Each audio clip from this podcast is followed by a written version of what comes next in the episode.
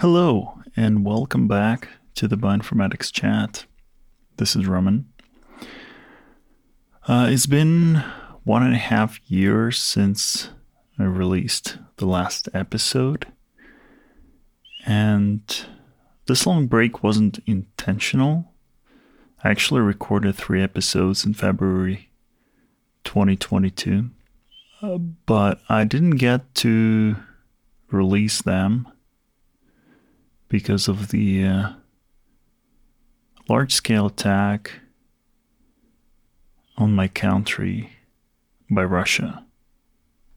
And uh, shortly after, I enlisted in the army, in the National Guard of Ukraine. And I definitely couldn't imagine myself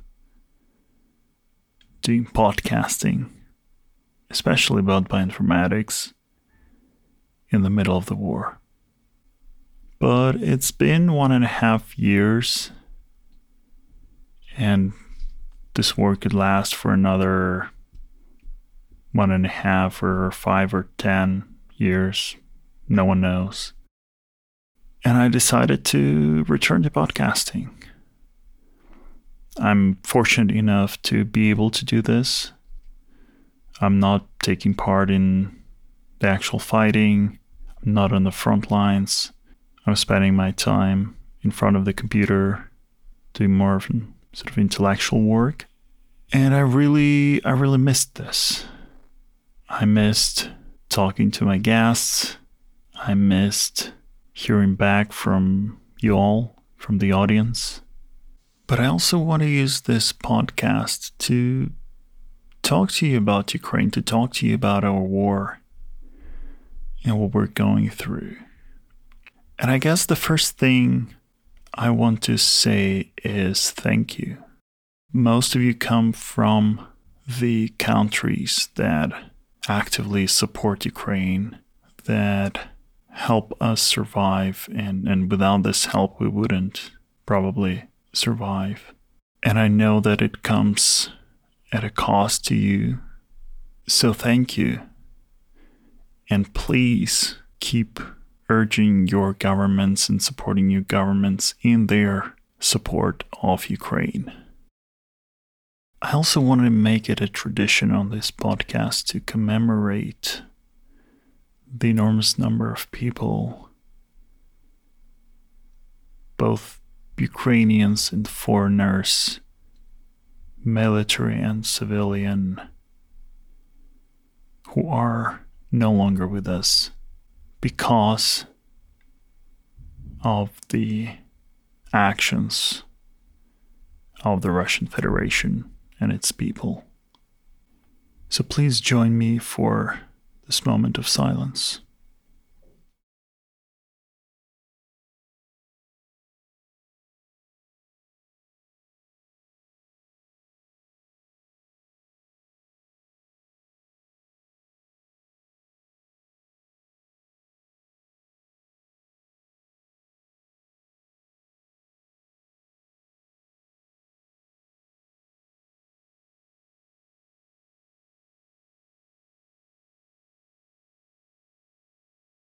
Slava Ukraini. And now I present you the conversation that I had with Pedro Beltrao in February 2022. Hey, welcome to the Bioinformatics Chat. Uh, this is the first episode of what I hope will be a series of several episodes where we will be talking about AlphaFold and not from the developer perspective as we usually do, but actually from the user perspective, from the perspective of uh, biologists who think about what useful conclusions they can draw from AlphaFold. And in, in case you don't know or don't remember, AlphaFold is this um, protein folding software that is uh, better than anything we've seen before. And today, my guest is Pedro Beltrao, who's an associate professor at ETH Zurich. Pedro, welcome to the podcast. Hi, thank you for having me. Okay, so I think a good point to start would be if you could describe your background as a scientist and how you first learned how you first found out about AlphaFold. Sure. So, um, so I was originally trained as biochemist uh, for my degree, and then moved into bioinformatics for a PhD while I was at uh, in Heidelberg. And, and this is where I, together with uh, Luis Serrano's group, uh, I learned how to do a bit of structural bioinformatics. Um, and I, I won't sort of describe the, the rest of the career, but you know my research group um, now is interested in understanding how mutations end up causing changes in phenotypes, and so understanding protein structures and how proteins interact physically is, a very important point in that. So that allows us to understand how a mutation may change how a protein works, for example. So that so yeah, AlphaFold. Uh, I think it was in news. Of course, everybody ended up uh, many, many scientists from a wide diversity of fields have, have seen the news of how exciting those developments were. And so, of course, there was an announcement at CASP where a lot of people would uh, or seen the progress but hadn't seen the evidence. So you wouldn't be able to uh, use it or even make sure that what they claimed uh, was there was, was really there. So then, uh, middle of July, uh, last year, right? So that that was when the papers were were published, and and they released uh, the structures and the capacity to so the code and the capacity to to do new predictions. And I think a lot of people, including ourselves, were extremely excited. And a lot of people in the group were extremely excited, and this is where um, we started doing some work on this. So is that open I, I assume it's not open source. So do you have to like buy a license or ask for a license or what, how does that work? No no they were i should say they were you know extremely uh, very positively and open about everything. So in fact the first release uh, uh, the code is available and and what uh, what was there is that you could use it academically quite freely the weights of the network so this gets into some details but initially the weights of the network were not available for commercial applications. But in principle, anything that you'd predict with it uh, would be free for commercial applications. And then more recently, because uh, you know still companies were quite uh, anxious about that aspect of it, they now also made uh, the, these weights of networks are also now available for use as as uh, as commercial entities as well. Mm-hmm. So now you're completely free to use it and reuse it and sort of take the code and do whatever you want with it. So you mentioned the the, the CASP, the, this uh, sort of protein folding prediction contest. May, maybe let's talk a little bit about that. Can can you describe how it works? Uh, sure. I, I, never participated in CASP myself, and, and, so but essentially the the general idea is that uh, there will be experimental studies done to re- to resolve to find out what the structure of a protein is. And, and, these are given blind to people who develop computational methods to make the predictions. So essentially, the idea is uh, you know that there's going to be a release of a new experimental data set that has the structures of these proteins. Uh, we don't, you don't know the solution, obviously. And then uh, uh periodically, there's this competition that people that develop the methods can uh, compete. So they, they submit a solution based on their predictions and then uh, you see the result of the of the competition essentially. So it, it's divided off into different difficulty levels and, and different tasks. Uh, but essentially, that's that's how we all got to find out that AlphaFold two was uh, extremely good and much much better than any previous attempt. Right, and and so for a long time, protein folding was the one one of the central problems that uh, we assumed if we solved that, right? Like I don't know, may, maybe all humanity problems would be solved or something. uh, but once now we have the software that performs extremely well, it raises the follow up questions like, what can we use this for? And that, that reminds me a bit uh, of the story with the human genome, which also was hyped uh, when the project was um, on its way. And um, people thought that once the once we know the genome, we will be able to do all sorts of cool things with it, and maybe that didn't quite live up to, to the hype. Is that uh, is that the same with the protein folding problem? Like now now it's here, and people are uh, asking themselves, what can we do with it? Yeah, no, absolutely. And I think the analogy is you know, some people might not like it, the analogy. I, I kind of like the analogy. And, and, and to be, you know, to say that uh, sequencing the genome, the human genome, was not a huge advance uh, would be, I think, wrong. I mean, it, it may take time. Maybe it takes just longer than you'd expect, but but definitely it is an incredible advancement for scientists, science and it, it powered uh, everything from sort of GWAS analysis to many other studies that are still, you know, they're still not delivering. But that's that's really the whole concept of how personalized medicine will work in the future. It would all be based off of of sequencing the genome. So so yeah, so the question is now we have this, and of course, you know, there's still debate on whether the protein folding problem has been solved, because to some extent you can get the structure of a protein, but do you understand how the sequence turned into the structure? That the, so these computational models don't necessarily give you that understanding. So there's still a debate on that. It, did we solve that problem? Regardless of that debate, the, the, the, the interesting thing is we can have really high accuracy predictions for protein structures uh, based off of a sequence. There's a lot of caveats, but but you know by and large we can get these extremely good predictions. And yes, what do we do with this? And to some extent, I think the well, many in the scientific community in general, in a very broad sense, were caught off guard. Right, this is a competition that's been going on for a while, and and it's in the background, and it interests to a specific set of people, and you don't expect to have these transformational jumps. Um, there have been, there have been jumps in the past. I think this is also very important that there's there has been developments uh, prior to AlphaFold that were required for what AlphaFold did as well. That's very important to say. Uh, but yeah, so then the whole community is now asking, you know, what's the impact of this on many different levels.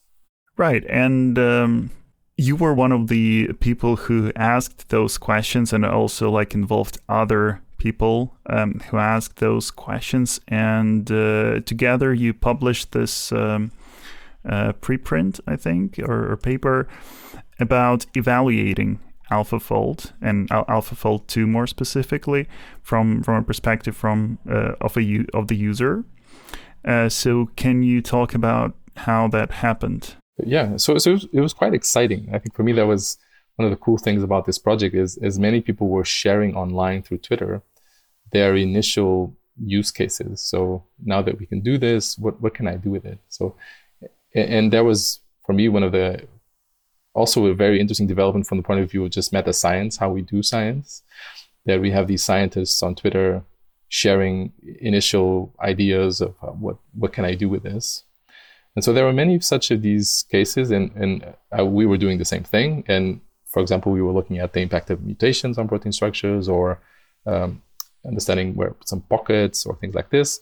And as we were sharing, other people were sharing, I just thought, why, why don't we just put this all together? And so that was uh, towards the end of July. July tw- 21. Uh, last year, right? I think that right. was, uh, yeah. So, so then at the end of July, this is where this was happening. A lot of people were sharing things. And then through August, um, uh, I just started contacting people asking, why don't we just put this all together, basically? And so through, through essentially Twitter and Google Docs, uh, we managed to compile uh, contributions from around 34 scientists across 15 institutes uh, across the world um, on these different use cases of having this capacity. How did you coordinate? How did you, you know, come up with, with an agenda for this project? In the end, it was quite light in terms of, of coordination. And I think there's of course different different models of how you can assemble a team and coordinate the team. But I think I don't I think we may have ended up having one or two meetings that were essentially through, through Zoom where it, it mattered that we all got together.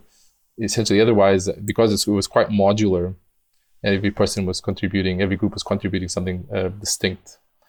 Uh, there was a few points where they needed to have uh, interaction to combine different uh, different parts of the project.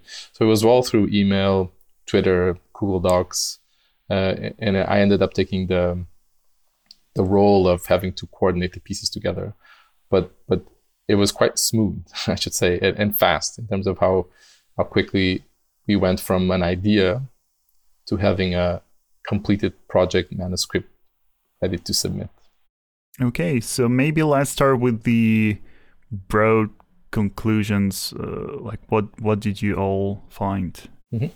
So so broadly speaking, were some findings are that one of the questions was you know how much more do we get out of of, of structure based structure predictions or structural coverage, and, and you know broadly speaking, we get something like twenty five percent of proteomes for different proteomes more coverage than we had before with either experimental methods or previous high confidence approaches.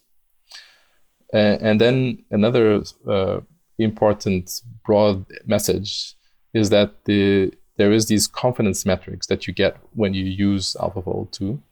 So not, not only do you get a predictive structure, but you have an estimation of how good the structure is at different points in the structure. And and this is critical. So oftentimes you have a predictor that gives you a solution, but doesn't necessarily tell you how confident it is on different aspects of that solution. And th- this, is, I think, has been one of the amazing things about this development uh, is you can then use these confidence metrics in your applications. So whatever is your application of choice, we've we've we found, and I guess this is more or less expected. But if you can take those, if you take that into consideration, yeah, you can have a, a of course, a, a, very, very good outcome from your application. And, and by and large, whenever we were comparing the these AlphaFold 2 predictive structures with experimentally determined structures for our applications, uh, we generally see that that these are as good as these experimental structures if you consider these confidence metrics. Uh, when you say when you consider the confidence metrics, do you mean you um, exclude the predictions with low confidence, or what, what do you mean exactly?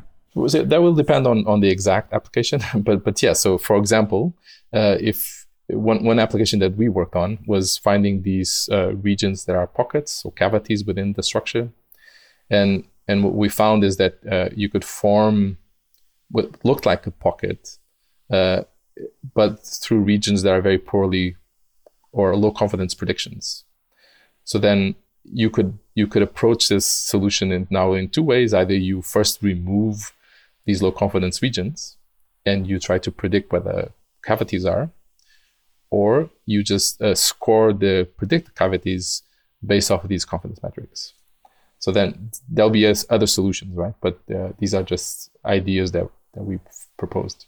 And you mentioned something called coverage. Can you explain what, what that is and how it's calculated, why it's important? Uh, sure, sure, sure. So, so for each uh, species, let's say the human human species, we we have say very roughly around twenty thousand genes, and you know there's complications to this, but just say that's around twenty thousand types of proteins with, with twenty thousand sequences, and so then we can more or less uh, know from from what has been experimentally determined already how many of these have a we have an understanding of their three dimensional three dimensional shape, and so that uh, we would like to know what's the fraction of the total that we can cover, meaning for which we do have some experimental knowledge, or that we can, ha- before AlphaFold 2, we could already make a reasonable prediction.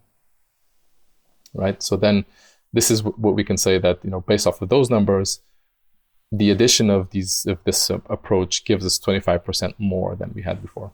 Mm-hmm. So 25% more sequences for which we now have an accurate model of the of the protein. Yeah, it, it, it's more about the total sequences, like because you could have in some cases. Uh, so it, I should say 25% is of high confidence. Uh, there's there's five fifty percent that we did not have any coverage, but this could also mean that you know for one protein X, we had an experimental structure that covered half of it so it's not just the number of proteins, but the, the whole coverage of the whole protein sequence space. Okay, interesting. And so for these new proteins that AlphaFold added, um, you know they're they are sort of accurate just by extrapolation. So you, you see how it performs on the proteins that you already know, and you assume that it knows what it's doing. And yes, right, absolutely. So so we take their estimation of confidence to say that uh, so for a human in specific there's about half of it that we already have a very good understanding of the structures half that we don't and and alphafold of course makes predictions for everything there and about half of that, so 25%, there's a high confidence prediction. There's there's the wrinkle then that what AlphaFold is not very confident about seems to be enriched for for parts of proteins that don't don't seem to have any structure to begin with. So there are parts of proteins that don't fold into a three-dimensional shape, but they are really truly lacking structure. Mm-hmm. So in, in fact, this lack of confidence in the prediction is enriching for regions in the proteins that don't seem to have a three-dimensional shape. Interesting. And so when you say a 25% increase, do you mean like 25 percentage point or or by 25%? And what, Sorry, what are... yeah, that's not very, I didn't, my, my, I was not very accurate in saying. So of the 100% space, 25% is added. So we go from 50 to 75%. Are those the numbers? 50 to 75? Yes. Okay, interesting. So, but, but you know, there's a lot of this is really just approximations, right? So there's of course many of the previous predictions and even some of the previous experimental data sets could now be better with the AlphaFold predictions because uh, you know some some of those will be not very good resolution uh, or the predictions are maybe not particularly good. So these are just rough numbers of saying what's the best case scenario of, of improvement.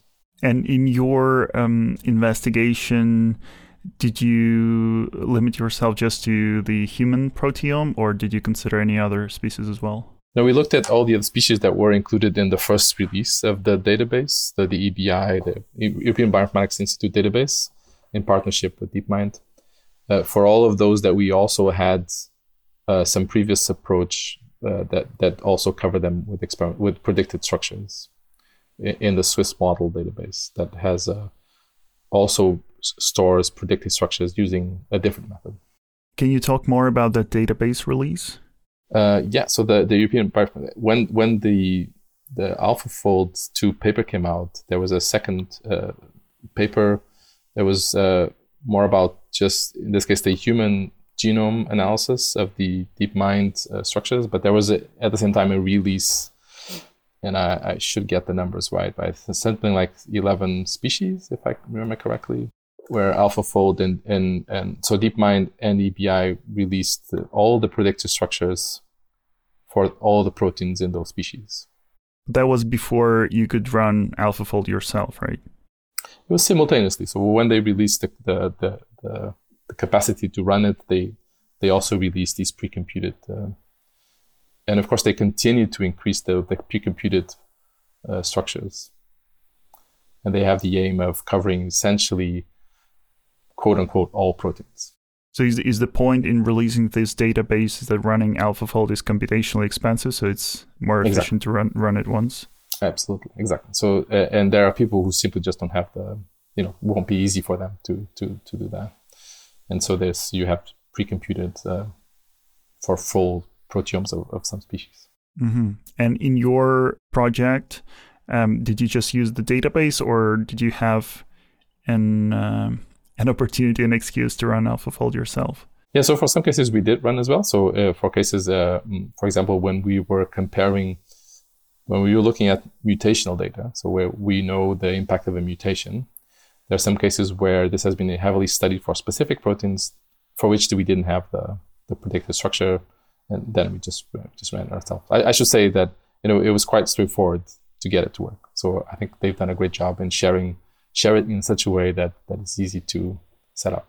And how computationally expensive is it? Can I run it on my laptop? You can. You have to need a GPU. Uh, uh, you could, in principle, yes. but there's also these uh, Colab notebooks that you can use online, so you don't even you can have it from any computer.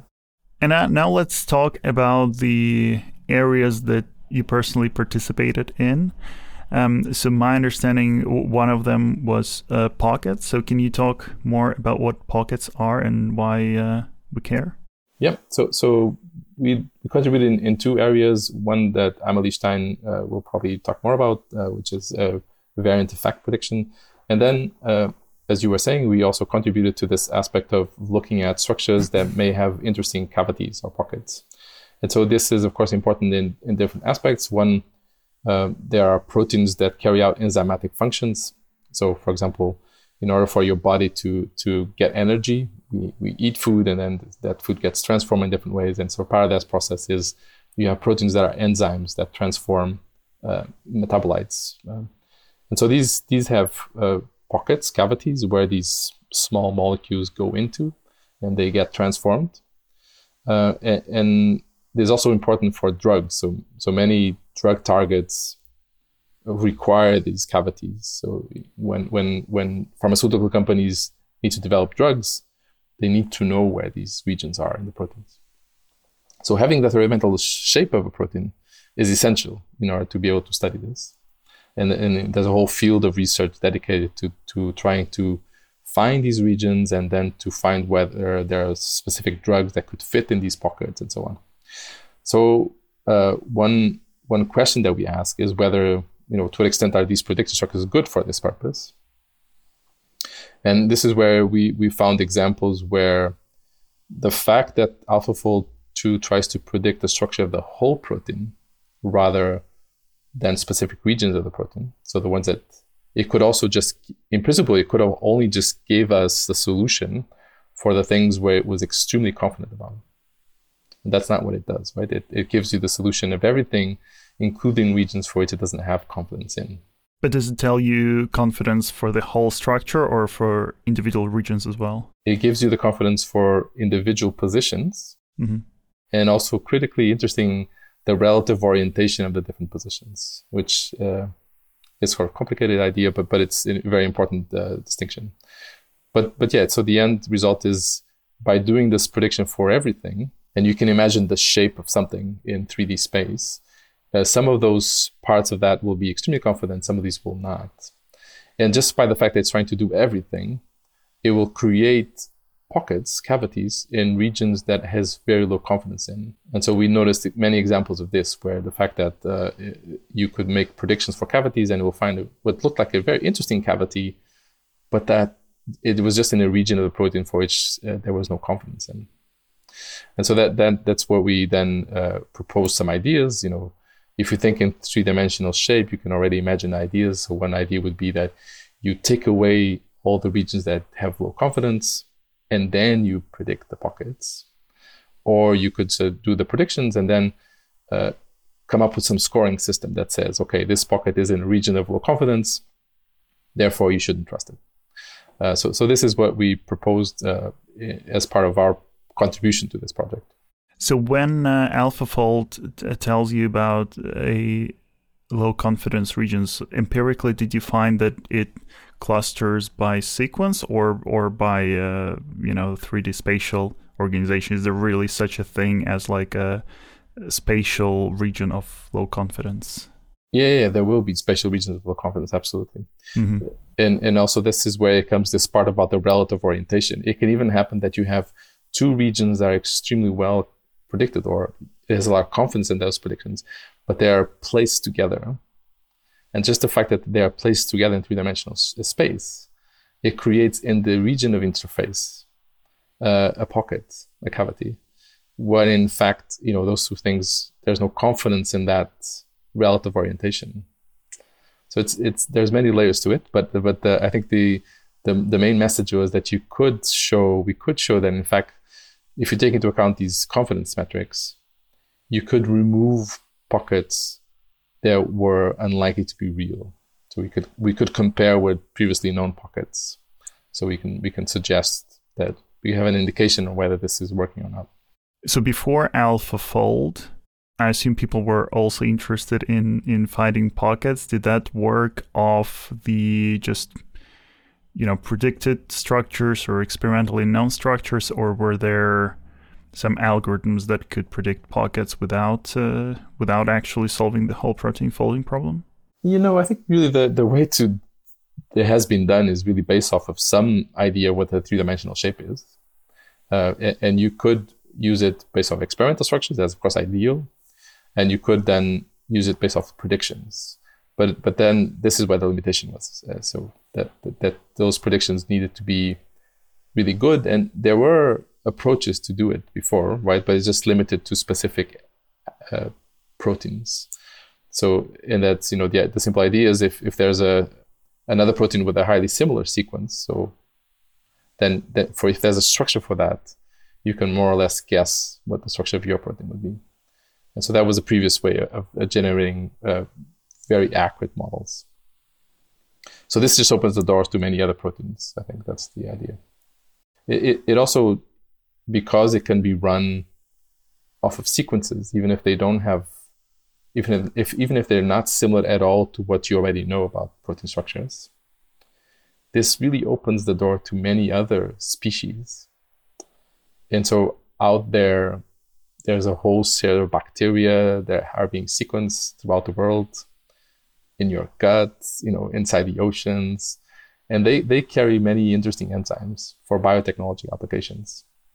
So, so this is now, I think, going to be a very interesting area of research, where by mining these sequences that are being uh, deposited in these databases from all over different areas of the world, you may find new interesting enzymes that do something that's very sort of practically useful for for bio for industry.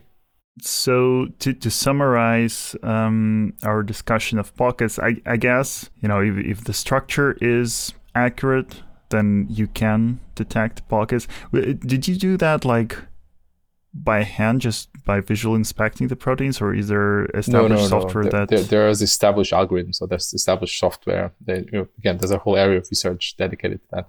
So so there are many different algorithms. We, we don't develop those ourselves, but but there are many people who are very good at this, and and this is just using those on the predicted structures. Can can you give some names? What what are the uh, uh, state of the art uh, pocket prediction algorithms? You know, for example coming from from Vina tools, there's very good uh, pocket predictors there as, as an example.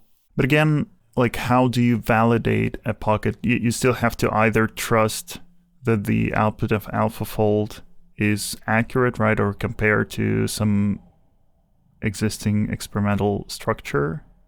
Yeah. So the way we we looked at it was there are many cases where there is proteins for which there is uh, known pockets because um, the the the structure was solved with a small molecule in it. Uh, and, and, this is how we can say for sure that this is a, a, a cavity that that is used by the protein, or it's there's a drug that's targeting that. So that's using a, that that set of proteins for which we know the truth. We can compare uh, whether we the pockets that are being predicted are are accurate. So the other way we we did it uh, was to ask. There's proteins for which there there are human proteins for which we know uh, some of them are enzymes, but there was no structure for this. But we know from other experiments that they should have enzymatic function. In, in order for a protein to have an enzymatic function, it almost always means that there must be a, a cavity there for a molecule to come in and being being uh, uh, transformed. So you could it's a it's a more indirect way, but we could just take the structures of those and ask, can we predict which of these are enzymes?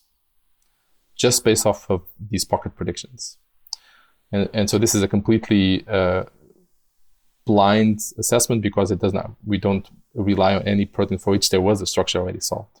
And so this is how we also did it. So if we make these predictions of pockets, can we rank which of these are likely to be enzymes and compare with the truth? And so we can also again ask, you know, what what if we do a bit of filtering on the pockets based off these confidence metrics? And again, that helps a little bit on, on making those predictions. Very cool. And so, are there any metrics like performance metrics that uh, you can share? Uh, yeah. So so those are on on the manuscript. Uh, I would have to look at the details of the AUCs but you know we got something like a 0.78 AUC for the the prediction of whether an, an enzyme a protein is an enzyme based off the pockets. And uh, another area that is covered by your manuscript that um, I was hoping you could talk about is protein interactions. Um, so, how does AlphaFold or AlphaFold 2 uh, predict protein interactions? Yeah, so uh, it's an it's, it's an area that I think is, is one of the most exciting things that we've been working on. Um, and so we, in this manuscript, we didn't do this ourselves. This was the work by Arne Elofsson and Sergey of, of, Ovchinnikov, they were the ones that contributed. Uh, and then we, together with Arne's group, followed up on on this in a separate manuscript that it's also now in bioRxiv and it's under review. But uh, this was a surprise. And again, I, I, go back to Twitter because, and I, I won't remember the person who did it, but there, there was a, a, a scientist that as soon as AlphaFold was released, they had a crazy idea, which is, you know, instead of predicting the structure of a single protein, if I have two proteins that I know are interacting, so they share a, a, surface, an interface, and they form what we call a complex, so they, they're together having a function. Instead of just giving one, one protein sequence, what if I give the protein sequence maybe some spacer sequence and I, I add the other protein sequence next to it and just ask AlphaFold 2 to make a prediction. And so, and, and that turns out to work in predicting the structure of the, the two proteins together, interacting together, and compare with, with experimental data. And that was like, nobody was expecting this because the, the, the, the DeepMind team did not train the model to do this. They didn't try to do it when they were showing the applications of it. And so then it was uh, there was a lot of excitement on, well, not only can we predict the structure of individual proteins, but we can predict the structures of combinations of proteins interacting together. And and if you just think about that, of course, there's if there's twenty thousand human proteins, the the combinations of them are large.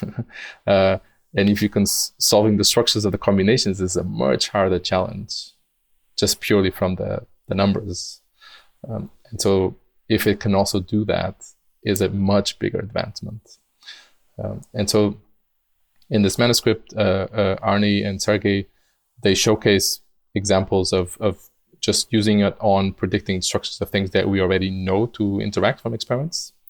Uh, so for which we have the experimental structure. And, they just could show that, you know, that it was much, much better than, than previous approaches where previous approach would be imagining that if we had already the structure of the individual proteins, uh, we can just ask whether whether we can make the prediction of the of the structure of the two two combined of the two interacting, which is called docking, which is a different idea somewhat together, but but then uh, AlphaFold does much better than than this, and uh, maybe I just should at least uh, give you the numbers for uh, for for this. Uh, if I can find out the exact number. So so in what we quote, and this is work from Alex uh, Arne's group, is uh, using a previous approach, you'd get something like seven percent of the pairs of the structure of the pairs correct. Whether with this new approach, uh, it, it increases to something like thirty percent of them being correct. And I should say, since this um, Arne's group has, has done work where they show that uh, this can be further improved to something like 40 to 50% correct. And when you say the previous approach, how did that work previously? Did they also like uh, try to predict the structure of the combined sequence? No, it's, a, it's slightly different. So for that, and that's a sort of negative on that, is that you require already the structure of the two proteins individually. Mm-hmm.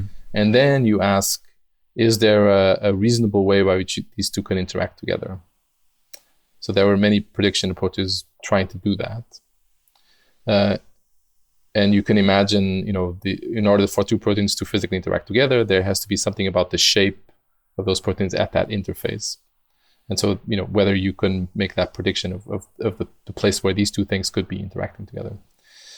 And, and those previous approaches were known to be very error prone, so not very good. So even when the individual structures are very accurate, it's still hard to predict whether they will um, combine together. Exactly, it would be very hard. Even if you know that they, even if you know two things: one, you know very confidently the the structures of the two individual proteins separately, and you know for a fact that they should they should have a, an interface together. Uh, even knowing that is extremely hard. So, as in this test case example that Arne's group has run, about 7% of those you get the correct solution, correct solution for the for the pair together. So it's a difficult problem and was uh, not solved in any way. and so when when now you don't even have the structure, so you predict the structures of the two proteins and the structure of the complex of the of the two of them together, you get on the order of about 30 to 50% correct. Which is a huge gain. Really fantastic gain. Very cool. And and so the other point of that is you not only can you do that, but you can rank them. So you know more or less you have a way of at least uh, quantitatively ranking the solutions.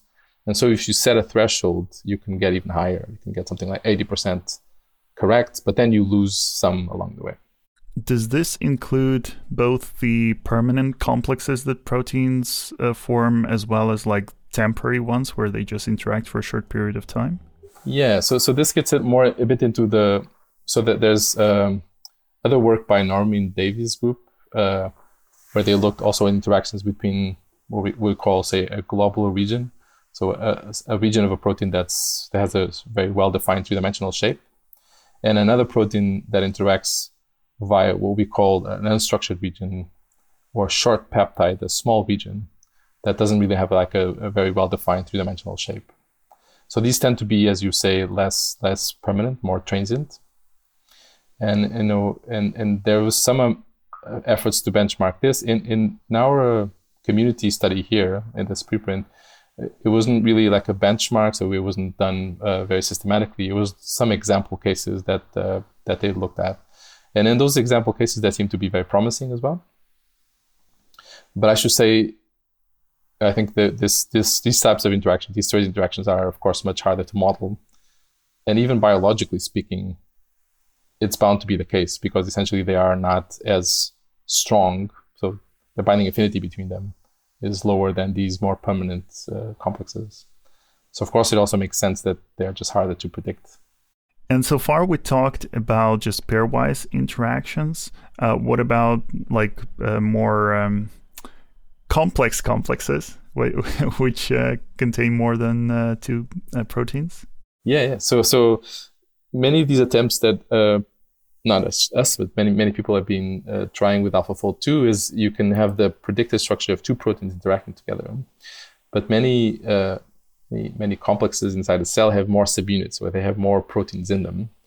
And that could range from, you know, two to tens of, of proteins all together, forming very complicated and large three-dimensional shapes. And, and so you can imagine them as very machines, you know, microscopic atomic machines. Uh, and you need all these proteins together in order to create these functions. And so it, experimentally, there's been a lot of work in trying to uh, solve the structures of these large machines. And, and there's been interesting developments in experimental approaches, cryo-EM specifically. But then the question is, can we use AlphaFold to not just to predict these pairwise interactions, the structures of these pairwise interactions, but just bigger assemblies?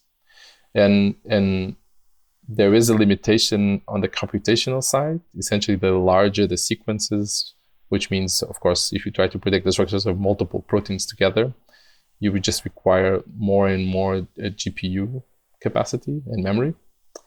And and this is where it becomes quite tricky potentially to to make those predictions directly.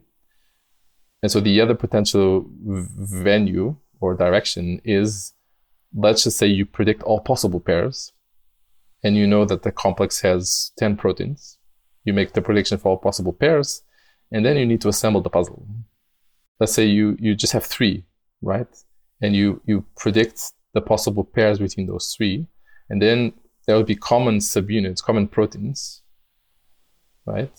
So in principle, you could simply overlay the common proteins, and you build a bigger entity, a bigger complex.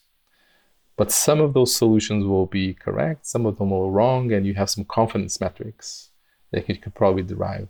So it's a bit like a puzzle. Um, and in principle, there there is there is definitely a, an area of, res- of sort of direction of research into it. So how do you take all those predictions and then assemble the puzzle and come up with a score that says what's the what's a viable solution? So there's going to be multiple solutions to that puzzle, uh, but then you just have to ask, you know, which of these is the is the most interesting solution. And uh, even ignoring the computational complexity, if we were to predict, you know, many subunits as a single, you know, put them into a single sequence, there's also this issue of the order, right? Because there's more than one way to glue them together. Would that matter? Yeah, no, exactly.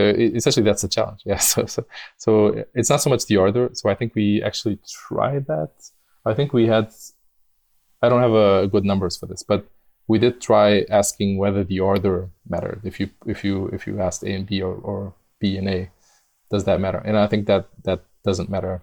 But it's more the fact that if you have four things, four proteins, then there's multiple different ways by which they could, of course, be arranged together in 3D space. And and the predictions will not always be congruent. So ideal the ideal scenario is you predict all possible pairs and as you try to overlay them together, superimpose them together, there is no mismatch. And then they, all, all solutions of the pairs agree together. And then you're kind of more or less sure that you probably have the right thing. But we've tried this. So we've tried this uh, with some examples. And it's not the case. So oftentimes you have solutions on the pairs that are not congruent, so that they don't agree with each other and this is where you have to have a, a, a different way of doing it. So in, interestingly, we have one example. I don't remember off the top of my head. I think it's something like five proteins, and it forms a particular shape, but but it can be more or less open that shape. So you, you imagine a bit like a horseshoe with with five proteins along that horseshoe, and then it could be more or less open. Uh, and experimentally, that's true. So experimentally, there are structures solved where it's it's a bit more open, it's a bit more closed. And when we try to overlay our our pairs of prediction, you can come up with a solution that's a bit more open, it's a bit more closed. So, so it's interesting that that you could, in principle, also maybe have some indication of these confirmation of variability, this flexibility. In that example, that's an interesting example, right, of a horseshoe, because if you were to predict those from a single glued sequence, if you put them in a different order than they occur in this horseshoe, you wouldn't get the right result, right? No, no, it doesn't matter. So, in fact, uh, when we say we in the software, uh, they they more or less come in as coming in together in a specific order, but then AlphaFold uh, ignores chunks of protein if they are separated enough. So, so meaning that it, the ordering by which you put it in sequence in principle does not affect in any way how they're placed in three-dimensional shape. Uh, and again, I, I think the, in really the the solving of an individual protein is a difficult thing. The solving of these complexes is again a, even a much harder challenge potentially, and it takes years of work often to to do this. And the fact that you could, in principle, potentially for at least some of these, you could get a solution with a few hours on a machine it's just it's really just a, a, completely crazy revolutionary step. Do you have any uh, speculations on what the like further downstream impact could be? So we're talking about, you know, applied problems, but still like very scientific and very, you know, maybe theoretical. But um, how far are we, do you think, from uh, maybe some medical applications? How, how important is this for uh, pharma? So I don't work in pharma, I never sure. have. But uh, so the, the two immediately things that come to mind immediately, when and, and we've looked into it, is is disease-causing mutations and drug pockets. So pockets where you can uh, uh, design a drug for. So these are two areas that are immediately you get something that's very practical. So there, there are many cases where, and, and we show some examples of this, where, where you, by having the structure, you gain a better understanding how a mutation causes a disease. And at the very least, it helps with diagnosis. And I think in the fields of, of rare diseases, can often happen to be the case where you you you have a disease, but you, you, it's very hard to get a diagnosis for these people. And now it's becoming more norm that you can at least sequence the the protein sequence of the parents and the child. And you would ideally use that to get a diagnosis. And and one of the issues is you may have a mutation in a protein in your in your child for example and that has this disease. And but you still don't understand if that mutation is very likely to cause a problem in the protein. So by having the three-dimensional structure of the protein that helps a lot in that. Yeah that that is very exciting. And simply for drug development i think I'm, I'm assuming that all pharma companies are now using these structures to find new potential targets for drug development. Awesome. Um, anything else you'd like to mention before we wrap this up? No, no so so I think it, it there's many areas. Another area that I think is opened up by this, and I think uh, you're going to talk about this comparison of, of shapes uh, that we that we looked at with with Janani, and there's there's an area of research that has to do with the origin of life. Whoa. yeah. so so, but it, it, it's very hard to do evolutionary studies that go very back and long in time. And one of the reasons why this is difficult is because in order to do that, the way typically you do that is by comparing sequences. And those sequence comparisons uh, become very meaningless or very difficult to track for very uh, different species, so very further back in time. But protein structures uh, remain more identical than the sequences over long evolutionary periods of time. And so, in fact, tracking back the evolution of proteins and evolution of life becomes more feasible if you have all structures of all species, which is going to be the case essentially with this. So, yeah, so I think there's going to be a, a nice resurgence of this type of research going on. So, using protein structures to study, it's always been there, but it was very limited. So, there was around, you know, 30,000 proteins or, or whatever the number is for each. You had some idea of structures and this is now going to jump to whatever millions hundreds hundred millions for each you're going to have a structure. There, there is a, a limitation that again it, it's an area of research itself which is uh, simply more on on the on the algorithms. So this this whole field of research that used protein structures computationally was used to dealing with say 30,000, 100,000. So now when you go for a million, 10 million, 100 million, you, you need other ways of doing the analysis because simply um, a lot of the methods don't scale to that level. Yeah, so this is, I think, two areas of research that we don't do. I think the protein comparisons is something that we are interested in, but that these are just examples of areas that are opened up by, by AlphaFold too. Cool. Well, uh, Pedro, thank you very much for this very interesting discussion. Thank you.